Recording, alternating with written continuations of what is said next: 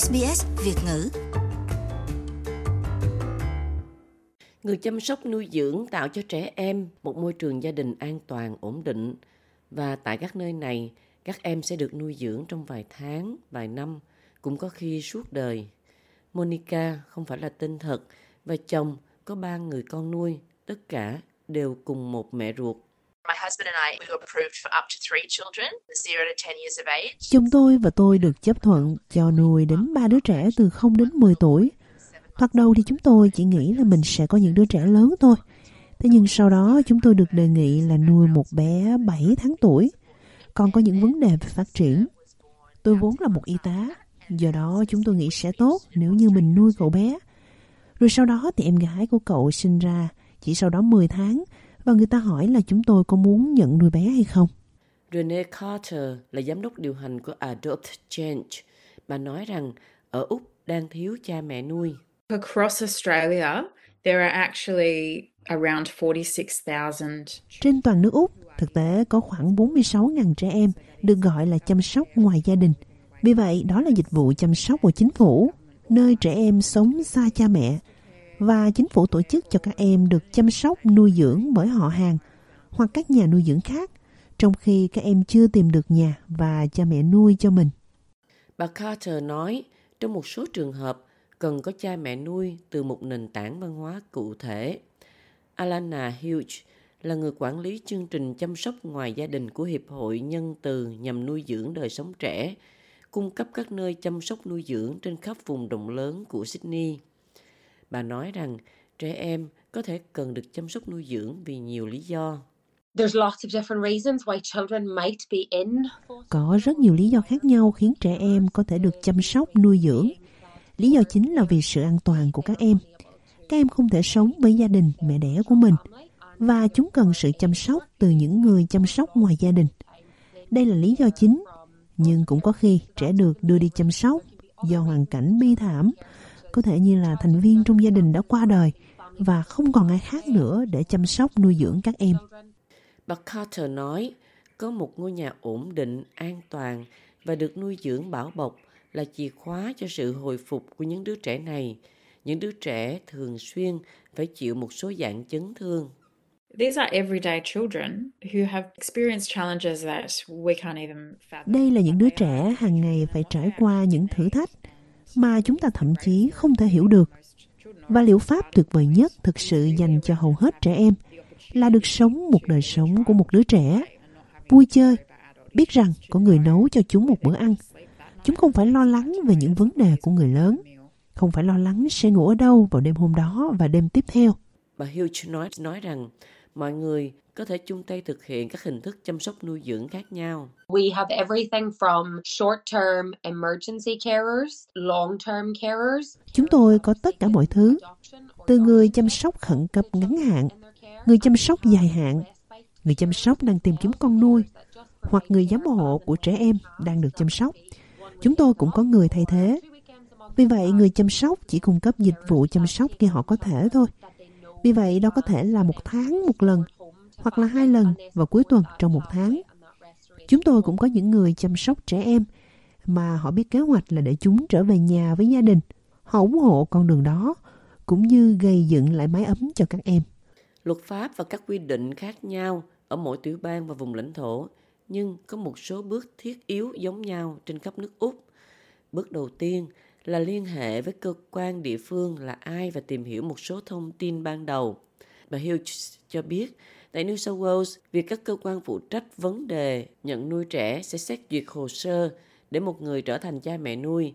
Nhưng Bộ Cộng đồng và Tư pháp Department of Communities and Justice, gọi tắt là DCJ, mới thực sự là nơi chấp thuận để một gia đình nhận trẻ em về chăm sóc. DCJ or the department are the statutory organization, so they are the body that brings the child into care. Bộ Cộng đồng và Tư pháp gọi tắt là DCJ là tổ chức theo luật định. Họ là cơ quan đưa đứa trẻ vào chăm sóc. DCJ sẽ liên hệ với chúng tôi để nói rằng à có một đứa trẻ cần được sắp xếp à, anh hay chị có người chăm sóc nào phù hợp không chúng tôi sẽ xem xét hồ sơ của đứa trẻ và những người chăm sóc mà chúng tôi có à, và nếu như phù hợp thì chúng tôi sẽ đề xuất Điều đó không có nghĩa là vị trí đó chắc chắn sẽ tiếp tục. Bởi vì à, ví dụ như có một cơ quan khác họ cũng có thể đề xuất một vị trí. Nhưng chúng tôi sẽ đề nghị vị trí đó và sau đó đứa trẻ sẽ vào chương trình của chúng tôi theo cách này. Bà Hughes cho biết tại New South Wales, những người nộp đơn muốn trở thành người chăm sóc nuôi dưỡng cần phải đáp ứng một số yêu cầu ban đầu. One of those is that you are an Australian citizen or permanent resident. We require applicants to be Một trong những điều đó đó là bạn là công dân Úc hoặc thường trú nhân. Chúng tôi yêu cầu người nộp đơn phải trên 25 tuổi, nhà phải có phòng ngủ trống. Tất cả người nộp đơn phải trải qua kiểm duyệt và kiểm tra lý lịch tư pháp là có được làm việc với trẻ em hay không. Và chúng tôi yêu cầu chúng phải có sức khỏe thể chất tốt. Nếu họ đáp ứng các tiêu chí này và cuộc phỏng vấn đầu tiên diễn ra suôn sẻ, họ sẽ trải qua một quá trình đánh giá, trong đó cơ quan xác định liệu họ có phù hợp để trở thành cha mẹ nuôi hay không và liệu điều này có phù hợp với mong đợi của họ hay không. Bà Hughes giải thích, trong một số trường hợp, một đứa trẻ gia nhập gia đình ngắn hạn có thể cuối cùng sẽ ở lại với họ lâu dài tùy thuộc vào hoàn cảnh. When a child initially comes into care, they come into care on what are called interim orders. So the court will grant Khi một đứa trẻ được đi à, chăm sóc ngoài gia đình, toán sẽ ban lệnh tạm thời trong một thời gian ngắn để xem liệu các em có thể trở về nhà lại được hay không. Và nếu không, đâu là con đường dành cho các em. Và đôi khi lệnh cuối cùng sẽ được cấp, nghĩa là đứa trẻ đó sẽ được chăm sóc lâu dài. Bà Hughes nói rằng một số người chăm sóc có thể trở thành người giám hộ hoặc cha mẹ nuôi. If you're a long-term carer that has a child in your care for years, you can Nếu bạn là người chăm sóc lâu dài, có một đứa trẻ mà bạn chăm sóc trong nhiều năm, bạn có thể bày tỏ sự quan tâm vì lợi ích tốt nhất của đứa trẻ đó là đi theo con đường giám hộ hoặc những con nuôi. Vì vậy, nó có những khúc quanh và rẽ tùy thuộc vào hoàn cảnh của bạn và đứa trẻ được bạn chăm sóc. Monica thừa nhận, đặc biệt là khi mới ban đầu, thật không dễ dàng gì khi phải đối mặt với sự không chắc chắn trong việc dạy nuôi con cái. So we have to just parent with a bit of an open hand, thinking that they will Chúng tôi chỉ làm cha mẹ với một chút thoáng nghĩ rằng là các con sẽ ở lại với chúng tôi cho đến khi chúng bước sang tuổi 18. Và mỗi ngày, chúng ở bên chúng tôi. Khả năng các con sẽ trở về lại với gia đình sinh ra của mình ngày càng ít đi. Nhưng nó luôn luôn là một thứ gì đó không có cảm giác lâu dài, như đứa trẻ được nhận làm con nuôi hoặc là đứa con đẻ của chính bạn. Bà Hughes nói, cơ quan hỗ trợ cha mẹ nuôi có được các công cụ để giúp quá trình chữa bệnh. The majority of our children would have suffered some form of childhood trauma, either Đa số trẻ em đưa đi nuôi dưỡng đều phải trải qua một số hình thức chấn thương thời thơ ấu hoặc là chấn thương lặp đi lặp lại như các loại lạm dụng hoặc có thể là chúng đã trải qua chấn thương khi còn trong bụng mẹ.